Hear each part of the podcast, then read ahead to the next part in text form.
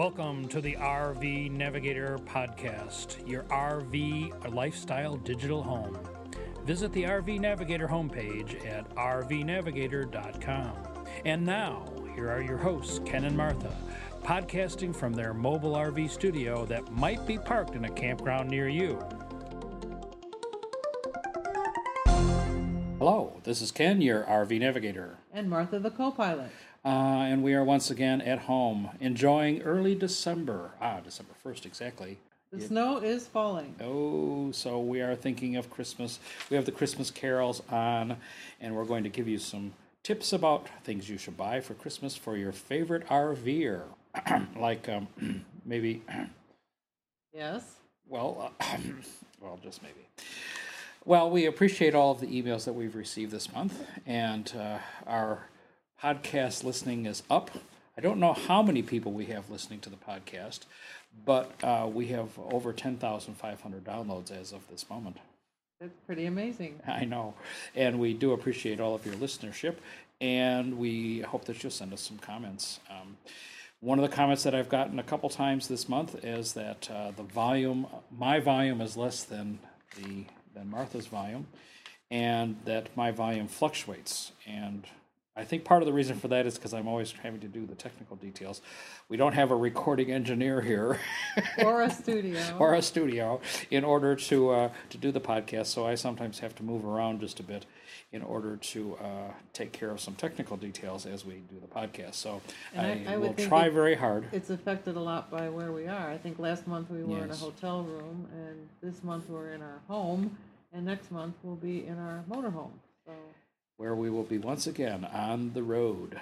Escaping um, from the snow. But today's topics, um, we're going to try to bring you up to date with some of the things that are going on in the RV world now that we know about them.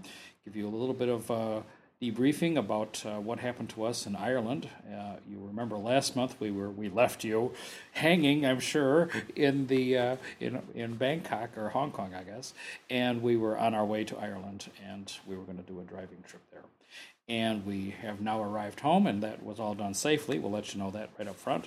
I'm going to give you some tips about uh, things things to buy, and some of our impressions about RVs from around the world. So, how about those Christmas presents? Well, I have some ideas about things that uh, uh your favorite RVer may like to get. I would think that uh, maybe you want to take a look at the Coil and Wrap website, and of course the information is navigator at rvnavigator.com if you'd like to send us an email. And then, of course, the website is rvnavigator.com. That's going to be especially important this month because that's where all of the links are going to be to all of the topics that we're going to talk about. So when I mention coil and wrap, uh, go to the website and uh, click on the link rather than me giving out all the URLs as we talk. But you have actually used coil and wrap many times because they make little Velcro fastener doodads, especially for RVers, oh, to wind up your up hoses yeah, and your, and your cord. cords. And they make an especially cool new thing, which um, is I don't know what it's called, a plug caddy, so that you can easily unplug your large connector out of the Oh, so I can pull on it and get it out of the right. electric socket. Yeah, now that we have that honking big one for yes. our motorhome, it's really hard to get in and this out. wire that's the size of your wrist, it's hard to get in and out of the plug. So they make all sorts of cool little gizmos for RVers and make RV life easier. And that's what the whole thing is about. That I suggest is maybe a small GPS for podcast caching. We talked uh, a couple of episodes, well, actually quite a few episodes ago, about geocaching. And geocaching is the ideal sport or activity for RVers because you go to different parts of the country and this allows you to see things that you otherwise wouldn't see. But you need a little GPS, a handheld type of GPS, which these days costs less than $100. So that when you get out of your RV, you will be, or out of your car, you can find the actual geocache itself. And remember, these are little trinkets that you find that you find and replace with other little trinkets. And it's just kind of a fun thing that you can do on a Sunday afternoon. Take as much time as you want to. And because there are hundreds of thousands of geocaches hid, hidden throughout the United States and throughout the world, you can do it just about any place you are. I found something really nice too. Unfortunately, I bought it for myself. I didn't wait for Santa. Oh, oh jeez. Um, No hints given. I can cook, but I'm not really um, fond of cooking, and it would be much better for me if you only had to cook once a week instead of three times a day. So uh, I'm always looking for ways to make that whole ordeal a little bit easier. And last year, when we came out of Mexico with another couple, uh, they invited us over for dinner, and they served us some wonderful uh, barbecued hamburgers that they had made. Sounds very ordinary. At home and they barbecued them at home. wrapped them. Yeah, so they had that nice smoky barbecuey flavor, and they had Homemade shrink flavor. wrapped them and frozen them and had them in their freezer uh, all through Mexico, and they were um, easy to thaw. And she just microwaved them, and in five minutes we had a delicious hamburger dinner. That uh, tasted just like it came off the grill. without a lot of effort on her part. At Thank least you, Mary. And uh, she showed us the gizmo that she used, which was a fairly large, maybe one foot by two foot appliance, uh, and special plastic bags that you needed to seal uh, the food inside before you wrapped it. And it was nice, heavy plastic, so the food wouldn't get freezer burn, which is why it was still tasty even after months in her RV freezer. So it sucks out the air and then seals up the end with heat. But her gizmo was kind of big, I thought. And, For and you know, when, RVs, when that's you're true. in an RV, it, you don't have all that much space, and you really have to think carefully about every nook and cranny and how you're going to use it. So the other day we were in Sharper Image, and we saw um, a device that does a similar sort of thing, but it's about as big as my hand. And it's made by a company called Oliso, O L I S O. And uh, the thing that's as big as my hand is what plugs in, and it has a little uh, needle that punctures the plastic bag, and around it is a collar, and it sucks the air out once it makes the hole, and then seals it with heat. Way cool. And as I think about it, I haven't used this in my motorhome yet. One of the other problems that I have with space is bringing a lot of storage containers because they take up room as well. And with these Oliso bags that come with the um, sealer, you can reuse each Reuse the bag bags. up That's to way cool. 20 That's times. cool. So Wow. with just a few plastic bags, I could store and freeze um, leftovers or pieces. So of actually, this meat is almost better than the other machine. I think so. Or vegetables Yeah. or whatever. You know, you go to a farmer's market sometimes and there there's good stuff there, but more than you want to eat at any one time. so even if you didn't cook it, you could just throw it in there. It- depending on what it is. Um, Uh-huh. Vegetables you'd probably want to blanch first before you froze Uh-huh. them. But uh, the idea of being able to reuse these bags, because they're not cheap, but um, getting 20, 20 uh, Uses out of uses out of it would be uh, Yeah. great. So I'm really excited about this product. And I would imagine if you found it online somewhere, you could get it a lot cheaper than I got it at Sharper Image. But I had never seen it before, and it just seemed like such a good idea. I'm really excited about using it. So I can look forward to really tasty vegetables in the near future, right? Mm-mm. And some Oh. Thanksgiving turkey The hamburgers actually coming. sound better, but some but Thanksgiving turkey may be it not only stores them at, a, at the smallest possible size because all the air sucked out, but it also has reusableness to it, so that you can. hmm, And the thing is a small size, perfect for RVing. We always look for those things. Next thing, you need to get yourself an LED flashlight system Oh, your headlamp, the one that makes you look like a coal miner. Is that what you're talking about? LED flashlights, you know, last a, a long time, are very bright, and have come of age, so that they're not all that expensive anymore, and they are much more efficient than than the old uh, type of flashlight. Because in the RV, sometimes you know you leave them for a long time, uh, over the winter, through the summer, and you want it to work. And if you uh, the LED ones uh, will last a lot longer. And the headlight idea, if you're the RV maintenance person, or if you get out in the middle of the you arrive someplace at, at night, it's going to be tough to hook up. So you have your headlight on, and you can see. I remember using it once too when we were on the caravan because every night we would have meetings about where we were going to go the next day, and I would take notes. And um, you plopped that thing on my head, and I looked like an idiot, but it helped me to see what I was writing. Came in quite handy. We won't say anything else about that, but I do have pictures if you'd like to see it. uh, how about an MP3 player? Uh, with an FM transmitter, so that you can listen to podcasts and music through your uh, your stereo system. MP3 players. Uh, the notable one, of course, is the iPod. Uh, boy, I was down looking at the uh, the new iPod shuffles, and are they small and actually very reasonably priced. But if you don't have an MP3 player to store your music on as you're traveling down the road, then you need to take a look at uh, that as an option. Rather than using CDs, which only last an hour each, you can buy an MP3 player, which will last you. Well, we we took it on our cruise, our MP3 players, and I didn't listen to the same thing twice in in two weeks, in a month. Sorry, so it had enough stuff on it to keep busy for a month. And I brought a lot of books on mine. Yeah, of course, there's all sorts of cool things. And not only is the RV Navigator podcast essential for every MP3 player, but but you can download all sorts of other podcasts as well as books and take all of your CDs and rip them, which is the process of turning them into digital form that you can put into a podcast, I mean, into an MP3 player, and you'll be uh, taking along all of your entertainment for months to come. Now, this one I'm thinking about buying, but I haven't bought it yet. Maybe somebody has a suggestion. This is a product by a company called Intervac. And I think we all kind of think as a, a nice feature would be to have a central vacuum system. They're fairly expensive to install. This company makes a surface mount central vac system. How's that cool? So where, where does the dirt go? No, it goes inside the vacuum cleaner. But the vacuum cleaner cleaner is square and thin. Like a notebook? Yeah. So that you can mount it on a cabinet, and then it has a long hose that it attaches to it, that you can then vacuum your entire RV without having to uh, move the central vacuum. So, I mean, the central vacs are just vacuum cleaners that are mounted in the bay someplace. So then you must have a lot of hose that you need to. Store. Well, you always have that. Well, no, it, no, that's another cool thing. It's only got an eight foot hose which expands to forty feet. Oh, that's cool.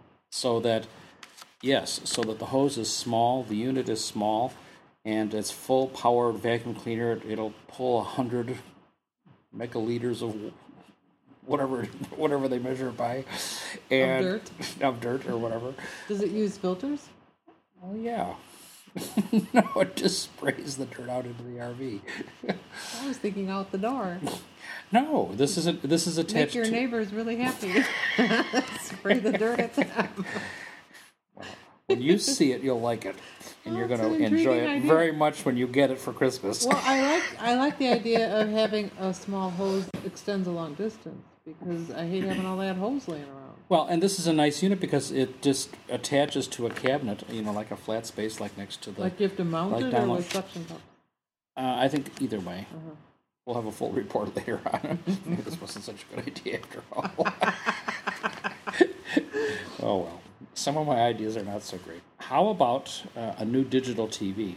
You you need to start thinking about redoing your digital your TVs because you're going to need uh, a digital TV that has the new digital tuner in it before February because that's when the TV channels are going to stop broadcasting analog TV, so your current TVs will no longer get any signal.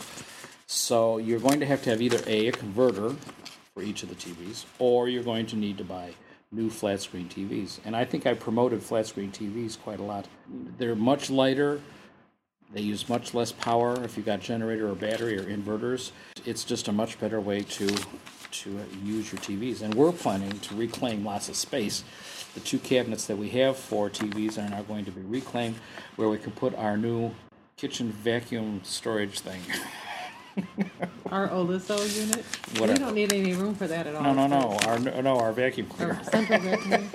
now, now you're making this sound very quick and easy. I, I want to say for an RV or this TV thing is a problem because if you go with the converter box route, then you've got more stuff sitting around in your RV uh-huh. and, and it's crowded. And you've got the same crummy old TV. it could fly around and you've got wires to deal with, and that's mm-hmm. bad.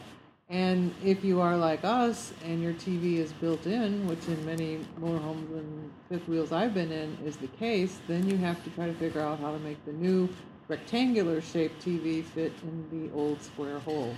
But as we've seen, that's fairly easy because you buy yourself an arm that, uh, like a swivel, that mounts someplace in the hole, and then you mount the TV on that, which is basically outside of the old cabinet. Then you have the old cabinet for storage behind the TV. Yeah, well, it used to be where the TV was. Yeah. Because the new TVs are only four inches thick. You now have that 18 inches back there that you can use for other things. Could save you some weight too, I would think. That's what I just said. It Yeah. saves you tons of weight. It's you know better quality and uh, the aspect ratio is 16 by 9, so all the new pictures will fit nicely on it without cutting off the edges. Movies will look better. Movies will look better. It's just all around a better system. All you need is money. Well, the issue is is not if, but when you buy it, because you're going to have to buy new ones. And um, if you're buying a new RV, certainly, certainly, certainly look at what kind of TVs they have in them, because if they don't, if they have a CRT, which is a standard picture tube, you need to talk to them about replacing it with something else. And even if, if it does have a, a flat screen, flat panel TV, then you need to take a look and make sure that it has a digital tuner. All TVs manufactured after July of 2007 have to have this. But that isn't to say that your RV uh, wasn't manufactured before that, or the TV was manufactured before that and put into your 2008 model uh, RV. And obviously, those models are going to be extremely, the TV models are going to be extremely cheap. So you can see some RV manufacturers taking advantage of that. So a good deal may not be a good deal. Always. Uh, another thing, you know, we've talked about this, and that's buying the data card for computer internet. Uh, I look at the at the message boards about all the people connecting up to the internet these days and looking for Wi-Fi and not being satisfied with Wi-Fi. And we rarely use the Wi-Fi in campgrounds because uh, we have the two ways of connecting to the internet, but the inexpensive way is with the data card from Sprint or Verizon.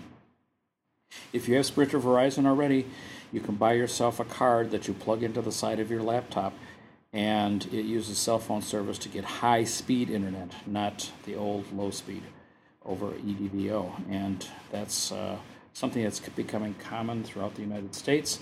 And if you have cell service, you probably will have uh, high speed data service also.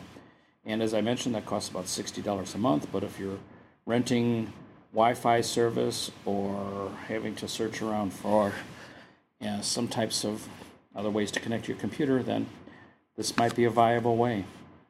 Unfortunately, as I found, you cannot turn it off for a month or two at a time if you're not using it, so that is a disadvantage.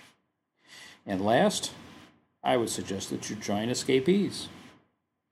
We've been Escapee members for a long time. They have a nice magazine, and Escapees is a great organization for RVers, a nonprofit, and they provide uh, many nice services, including uh, Mail forwarding.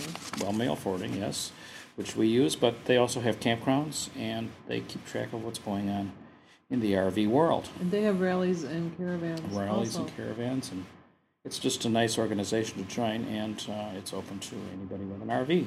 But it's my impression it's mainly full timers. Mm, I don't think so. Well, I think full timers Are more join, likely to need but- it. Yeah, but I think that anybody would enjoy it if you're into RVing in, a, in any sort of uh, serious way. And we assume that our listeners are serious RVers. Or thinking about it.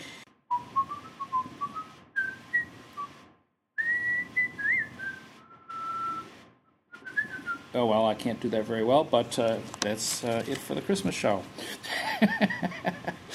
Enough of the presents, huh? We were uh, on our way home from uh, around the world. In the last month, uh, since the last podcast, we left um, Hong, Hong Kong. Kong. and we spent uh, two cold weeks in Ireland. Probably, if you were going to go to Ireland, you wouldn't want to go in November. Uh, the prices were somewhat reduced, but a lot of things were already closed.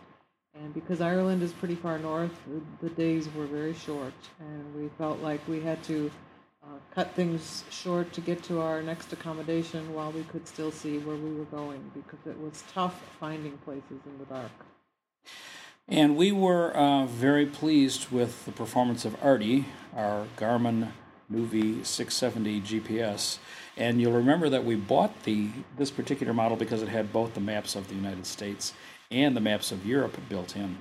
And we anticipate going back to these places, and we certainly will be traveling throughout the United States. So we felt that having the, this model uh, was a benefit. And boy, did it work well When we were out in our of rent a car. when we were out of um, bigger cities, uh, we found the signposting to be minimal. um, and not uniform. Uh, road signs and names were helter skelter wherever on various kinds of signs and small little dark lettering sometimes, and sometimes not there at all. And then you would come to uh, a signpost that have 25 signs hanging on it for all sorts of information, including uh, touristic things to do, and you couldn't read it all fast enough before you were whizzing by it. And of course, as is the case with many European countries, Ireland had many roundabouts. If you've never driven Ooh, do I love roundabouts? in a roundabout, uh, rather than having a road intersect in a perpendicular sort of way like they do With in the United. States, uh, you come to a circle, and usually it's a two-lane circle, and you merge in on the outer lane, and then you twirl around, uh, looking for the road that you were on, trying to find it once again and get on it again. Um, and our GPS was very explicit. It would say um, you're entering a roundabout in 400 feet, and you're going to get off at the third exit. And sure enough, that was the road that we wanted. It was a real lifesaver. And of course, uh, being the driver and driving on the left hand side with a stick shift car, which I was not all that familiar with anyway, this made all the turns exactly the same. So that no matter whether you were turning right or left, you got into the roundabout and you went around in a clockwise motion until you got to the direction to the street you were going to get off on. You'll find that driving on the left, making left-hand turns, can be a disaster because in the United States we make left-hand turns and it's inside lane to inside lane, and boy, wait, do I have that right? no, It's the other way around. you, outside lane. Right-hand turns. But in Ireland, you did a great job, I must say. It was because roundabouts have their advantages, but the GPS telling you which exit to get off on. I don't care what road, I just want to know what exit to get out on. Because when we've driven in Europe before, I wouldn't catch the exit fast enough, and Ken would have to drive around and around the roundabout until I could figure out where to tell him to get off. The GPS already knew. But the GPS did let us down, and I think this happens in the United States too. And I'm going on a campaign, and listeners, let's start a campaign to get all attractions and RV friendly places to put their GPS coordinates on their advertisements and on their websites. It would make it so much easier if you could just put in the latitude and longitude and then takes you there. Because in Ireland, Many of the bread and bed and breakfast places where we stayed didn't really Didn't have, have an, an address. address. And as you know, with using a GPS, you need to put in a street number and then the street name, and the GPS will take you right there. But if the address of the B and B is Hanover House, uh, and that's all that you know, uh, the GPS so the GPS know is totally what useless. to do with that. Because GPSs have to have a spot that you go to for you to enter it in for it to give you directions. It knew where every place was, and when we got to the places, we were marking the spots so it could So bring us back. back, yeah. But getting there the first time was tough. And the people, when you call them, they, They give, you, these directions, long, which complicated directions, and they're speaking with their sweet little Irish accent, and they're talking to you about uh, signposts and, course- things that you haven't seen yet yourself because you haven't been there yet. And, and it was very frazzling for me. And this happens in the United States too. You know, I'm sure you've gone to campgrounds and they've said you go down, turn left on this road, and then you go down this road so many miles, and you, You know, look for the red look- barn yeah, and stone so you know, house why not just put the GPS coordinates down there? And for those people who have a GPS, they can find it very easily because the GPS can get you there. So we're going to start a campaign, and we tried to we tried to uh, um, help the owners of these places. You know, and most of them have websites. You know, this costs nothing to put on. And if I call up and I say, just give me the GPS, don't give me the directions, just give me the GPS coordinates, they should be able to do that. It would be simpler. And now for, they can It would be for the ones that simpler we for visited. them too. They wouldn't have to Much explain all that to you on the phone. And judging from what I see at the stores right now, GPSs are selling like wildfire. It's really a hot Christmas. It's really item a hot year. Christmas item, and of course, that's something else that you should consider. There's uh, Consumer Reports tested them very recently, and you know you're talking about three hundred dollars um, for a decent one. You want one that has maps of the whole United States. You want one that talks to you. You want the one that recalculates quickly, but uh, that's very commonly available for a very reasonable amount of money and the, the coordinates are going to become more and more important to these businesses as more and more people start demanding that information. And we can start it. Yes, dear listeners, we can start it as a trend. Every place you go into, you say, put your GPS coordinates on your website and in your ads. Now, one thing that kind of surprised me when we were in Ireland, campgrounds we saw, and because it was November, they were um, closed, and there were, uh, if there were any RVs in them, they were being stored for the winter, I would think. Uh, but it was nice to see that camping is definitely a possibility in Ireland, and some of the rigs that we saw were fairly large compared to what we've Wow. seen. Well, not compared to the United States, but compared to what we've seen in other parts of the world. So that was um, an intriguing thought come back to Ireland and especially, an RV. especially, yeah, and that's something we would consider doing, especially considering the fact that our Ireland is small by any standard. I mean, it's smaller than most, certainly smaller than Illinois Like driving a state. as a state, and so you know you can't drive very far, but people apparently do. Uh, quite a lot of RVing as a recreational activity and going to the beach and, and things like that. We assume the weather is nice at sometimes during the year, but But not certainly November. be RVing, especially the RVs that uh, that we saw uh, in Ireland as well as other parts of Europe. And Some of them were nice, like overlooking beaches, and a lot of Ireland is quite rural and green, and there were many lovely naturistic kind of places to, to park. Yes, yes, and I'm sure people enjoy it immensely. It's amazing to me that we have this month received uh, at least three emails from people from other parts of the world who listen to this podcast. And I had no idea that, that this podcast would be of interest to anybody other than folks in the United States. Not because other people don't RV, but because our RVing style, of course it's called RVing, is very different than it is in the rest of the world. And so, to you f- listeners in, in other countries, um, thanks for listening and uh, send us some feedback. We'd love to hear from you and uh, and hear your perspective on, on what our what we call RVing is about. Because in Ireland, as well as most of Europe, it's called caravanning or motor caravanning. And uh, while I was there, I bought three magazines uh, just to kind of catch up with what's going on on the continent and uh, uh, across the pond.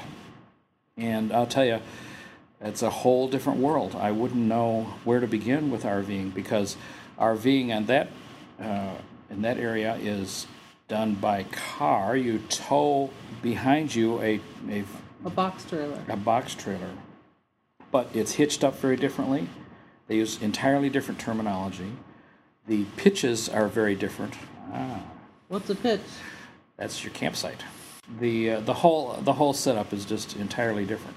Not just scaled down. It's set up for a di- whole different audience, I think. Um, and as I say, they have cars that are towing RVs or towing trailers. No, now I'm going to say this right. Are towing caravans that we would never consider putting a, a, a trailer behind here in the United States. You know, a 1.8 liter car that tows a trailer. That's just not something we would do. So their trailers must be much lighter than ours. Dramatically lighter, and that means that all the components are always considered uh, worthwhile if they have uh, very lightweight. And I look at, and of course, single axle is the standard. No slide outs. No, no slide outs and fly screens sometimes. That's an extra added feature. Yeah, And but Europeans don't have as many bugs as we do. I don't know. I don't know if you need them as much there. And like I'm looking at this one here that has windows that pop that flip open without any fly screens. And this one is 1300 1300 kilograms, which is less than 5,000 pounds, and it's uh, 5.1 meters, which is about 20 feet. Yeah, they weren't that small. They were very small, Well, and that's that's considered to be a large caravan, but it's being pulled by a car, which uh, we would just not consider towing with. So that means that uh, all the components are small. There are no double door refrigerator. There are no full size refrigerators. They're all the, the little ones that run off of um, 12 volt. And uh, the propane tanks are small. The the water holding tanks, if you have 100 liters, that's a lot. And of course, to us, 100 liters, 25 gallons is nothing. You know, no sewer systems. And when you go to the pitches, they have 10 amp service if they have electricity. They have uh, no water storage, so sometimes, or very limited amount of water storage. Most of the campgrounds have very nice uh, showers and things because people don't use the ones in their caravans. And from what I recall, in Ireland and other foreign countries that we've camped, you don't have the clearly delineated campsites like we do. Uh, there'll be a, a, utility pole that has um, outlets for maybe four rigs, and people have very long extension cords and just kind of park wherever they feel like parking and uh, run that cord to the electric outlet place to get their big 10 amp charge. And no separate bedroom. Um, you know, they always have some sort of seating that turns into uh, a bed, dinette type of thing that turns into a bed, which you know, I, I don't know. I I've, i understand that there are people who do full timing uh, in the, on the continent, and I'm surprised because I we we consider our rig to be we're spoiled small size, but uh, it's it's a very interesting proposition to see how other people uh, in the world and do their the similar thing that we do. Um, and, but I'm surprised that there are no pop-ups or tent campers? Tent campers, which is a, is a big shock to me. Because they're nice and light. Nice and light, and tow very well, and have lots of space. But I have uh, in these magazines, I see nothing that that looks like a a pop up camper. And of course, as I look at the Motor Caravan magazine, all the motorhomes are Class um, B, small Class C's, uh, all with diesel engines and uh, some innovative features, and there are a couple that have toy hauler type of capabilities with a, a small garage type thing in the back. But most of them are uh, Class C's, um, and you sleep, and the overhead compartment is used for sleeping. So, and you know, six and eight people in this kind. Of, well, we're going to be testing this all out because we're heading to New Zealand and Australia, where where we will be renting one of these. In New Zealand, for sure. This is just in the planning stages. So yes. don't ask us too many questions yet because we don't know ourselves. But if you have experience, please pass it along. Maybe we could do a little radio interview and we could talk to you and, and we could learn from your experiences about how you did Australia and New Zealand. And as a matter of fact, we even had a listener who was in New Zealand and was planning to rent an RV in the United States. And that's one of the reasons why she was listening to our podcast. So let's talk a little bit about some of the new trends in RVing and what's going on in the RV world. Every November there's the uh, the RV show down in uh, Kentucky, and there are some fabulous new RVs, uh, American style RVs, shall we say. Pilgrim is bringing out one uh, that's built around a polymer shell, and the polymer shell is going to be, I think, it's going to transform RVs in the not too distant future because it allows RV manufacturers to make a one piece outer shell for the RV which means that the front cap, the roof, and the and the sides and everything can be just lowered onto a chassis. No seams. Exactly, no seams, and that is just a way cool feature. Not only that, but it makes it much lighter and much easier to fabricate because it's just done in a form. And I think this is going to be something that's going to overtake our, our industry in the not too distant future. At the same time, our friends at Newmar introduced a super tailgating RV, a diesel push, a diesel mid-engine diesel, a Class A that has two kitchens well, and two bathrooms. One standard kitchen on the inside, and then it has this this uh, stainless steel roller thing that rolls up on the side so that you can access the second kitchen from the outside. Now, on the inside, it has a 30 inch TV, and on the outside, it has a 52 inch LCD. Why go to the game? Why go to the game? And uh, it's called the Tailgating Special, and it, and it has uh, just way cool features a Jenn-Air outdoor grill, and uh, you have full access to the all, uh, stainless steel kitchen on the outside. So, well, I don't know how that'll go over, but it has two two bathrooms in addition to that, two toilets, so that you can really accommodate all of your friends. All the beer drinkers. all the beer drinkers, I guess. I don't know if there's any place to sleep in it or not, but uh, I have some pictures in it. I hope I'll, I'll, remember to put up the links. Some kind of some not so good news that uh, that Martha has here. Oh, um, I didn't realize you were subscribing to RV Business. Well, you got to keep you up really with are a Dave O'Shea. And there was an article in there that made me think of the fact that, uh, you know, we're hearing on the news so much these days about housing and um, selling your home and nobody can do it and the whole industry is going down the tubes. And apparently there's a reflection of this in the RV industry as well. Uh, because in the last year, um, shipments of new RVs of all sorts are down about 11%.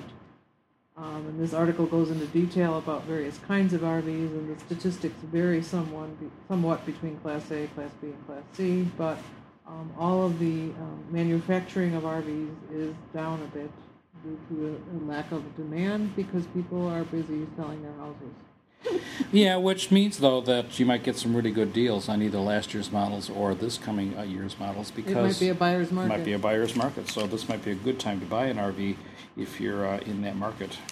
And we'll probably give you more reports on that as the as the year goes down. National RV, a major manufacturer of all sorts of RVs, has uh, recently shut down and fired all of its employees. So that's not really good news. It's nice, not good to have uh, one of the major manufacturers go out of business. what did National RV make? I can't remember, but they made they made uh, diesel pushers. I know, or at least Class A's of some sort. Uh, they weren't under the national name per se. We want to take a look at uh, something that's we were surprised at, and that is uh, a change in the caravanning in Mexico. Oh, this is very sad. Uh, the first major winter trip we did after I retired was to uh, drive down to Mexico and load our fifth wheel on a flatbed train car and caravan with 25 other RVs uh, through the Copper Canyon in Mexico.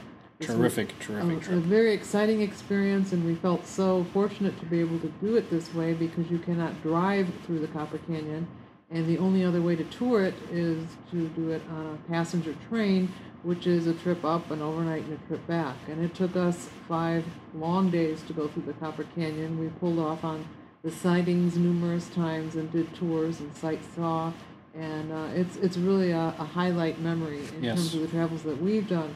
And In we were RV. surprised to read very recently that these trips are no more because the Mexican government has shut down that kind of RV on You can no longer live on your RV as it's rolling down the road, down the railroad tracks. safety concerns. That's what they said, and I'm not sure. According to Trax, uh, one of the major purveyors of this type of caravan, according to them, they've never had a major accident of anybody falling off or being injured uh, during the train movement. But And I was quite impressed when we went on. There was a crew that went with us, and they were constantly walking back and forth from train car to train car, checking to make sure that you were still firmly attached and that the trains were firmly attached to one another. And not you, but your RV was firmly attached. um, it, it felt very safe to me. Uh, to me, the only part that was a bit tricky was driving on and off the flatbed cars, and they were very um, helpful and assisted you with that process as well. well, we found it an overall very fun and pleasant They've been experience. doing it certainly for a long time, and they 25 knew years. what to do and Yeah, what to tell you, so that you could get your RV in the right place on the on the train car. And and I'm really sad. I hope maybe somebody's palms will get greased, Yeah. and maybe this Ooh. kind of caravan can resume. Well, that's how Well, and now, uh, uh, if you read the Trax catalog, for instance, uh, you'll note that they they still do the Copper Canyon, but you drive your RV down, park it, get on a passenger train, go through the Copper Canyon that way, and then come back out the the same way, and then drive on. on, which is not nearly as much fun. Uh, we found that to be just a terrific experience. And more of a superficial visit to that area, yeah, I would think. because it's done much more quickly. Um, and the Copper Canyon is one of those places that is a, a world class type of sightseeing uh, Destination. destination. Exactly. Um, so you know, so we're sad about that, and we, we And found. we're also sad about ourselves. We were we were We- I signed think we up. told you, We yeah, were signed up to, to go to New to Orleans. Mardi Gras. Um, actually, we were signed up to go to Mar. Maybe it's us. We were signed up to go to Mardi Gras uh, with a caravan the year that Katrina hit, obviously that trip did not happen. And As a matter so of fact, the company just went belly up. yeah. And so we've Well, been waiting a few years, and we've been reading pretty encouraging reports um, that at least the Mardi Gras part of New Orleans is, is kind of back in action, and they need the tourist dollars, and we were ready to bring them some of our dollars this year. And we signed up with a company, we sent them our deposit, we sent in our final deposit, and right about that point, they called to tell us that they were sending us all our money back because the place where we were supposed to camp is still full of FEMA trailers. Whoa. Very disappointing. But yet, we read in the USA Today that the FEMA is closing down its trailer parks and uh, Well, all the they're people have to the leave. people yeah, so uh, we're not quite sure exactly what's going on here. So we will keep you posted on that one. But if you're planning on camping in New Orleans, you might want to give it a second thought because, especially during Mardi Gras, because apparently there are some issues with the campgrounds. Because they promised us. I mean, a campsite that was really It nice, sounded and, I, and now I see why because FEMA it's where a. FEMA trailer was Yeah. parked apparently. So that was uh, that would have been a very nice place to camp. We saw a, a new trailer from Keystone. we have you have slide outs, you have you know extender slides, and this one has a it adds a second story to your RV. So it's for tall people? No, it, no, it adds a second story for sleeping and stuff. A six foot four inch room pops up out of the roof, and and like When you climb stairs? it's to the, I well, I guess so, and it adds a second story to the RV for sleeping. then where does all that stuff go when you're on the road? Well, it's canvas, so that it Oh, it's uh, canvas. so that it just kind of slides down, which uh, sounds very cool.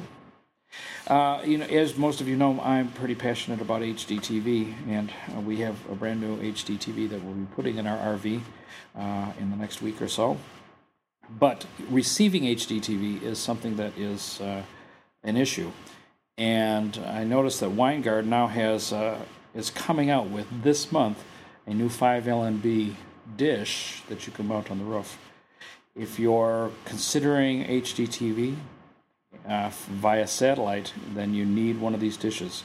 I really hate the Winegards now that search for different satellites depending on which channel you choose. These have the 5 LNBs uh, all mounted and ready to go so that it has no movement and no changing of the aiming during the your watching of TV. Wouldn't that mean you had to wait a long time whenever you want to switch Uh-huh. channels? That would be bad for men who like to channel surf. Uh huh. Unless all the channels were on the same satellite. Satellite. But that was unlikely. And now that uh, I'm just having the 5 LNB dish installed here at home, so now we will get uh, 100 HD channels on DirecTV. And that's going to be a big change and an exciting change because uh, all the channels that we, and, and I mean, and HD TV is just way cool and very high quality. And you want to get as many channels as you want, and they give you all the channels, all these hundred channels for ten dollars a month, so it's not even all that expensive. But At we want it in the RV too, right? for now. Or is that one of those inducing you to sign up fees? Mm, well, I think it's going to be. Oh, I think the old channels are going to go away, and there's only going to be high def. Now, I also want to caution you that many HD uh, antenna companies and uh, dealers and RV suppliers are going to be wanting to sell you an HD antenna. And I noticed that going onto the Winegard site that they now make HD specific antennas. I'm here to tell you that there is no difference between an HD antenna and a regular antenna, and that your bat wing will work fine for picking up RV, for picking up high definition TV. Understand that the high definition signals are coming across the same channels that your standard TV has always used for receiving um, TV. So that the same antenna will work fine, and there is no difference between the HD signal and the standards. I mean, there's a big difference between it, but in terms of receiving it in an antenna, it's received on the same frequencies, and so the antennas are tuned for the correct frequencies to receive high definition and digital channels. They may want to sell you something new, but your standard bat wing will work fine, or rabbit ears. It depends really uh, on how far away the signal is. It's not a matter that there is a new antenna needed, it's just how far away the signal is. And if it's a far distance, you're going to need a more sensitive antenna rather than the old antenna. But that's not uh, a factor of the design of the antenna, really. It's just, uh, or that it's new or old. Old antennas will work fine. Starting in February, all of your channels will be in high definition or at least in digital so that you can uh, depend on having that kind of a signal. And your antenna will work fine. But you will need a new TV because it is not, your old ones are not digital. So that will be a problem. Wow. Did you understand that? No, What did you understand? I don't know what a batwing is. A Uh, batwing is the antennas that we have on top of the RV. The one you crank up and looks like a batwing. Not for me. Okay, well, what does it look like to you?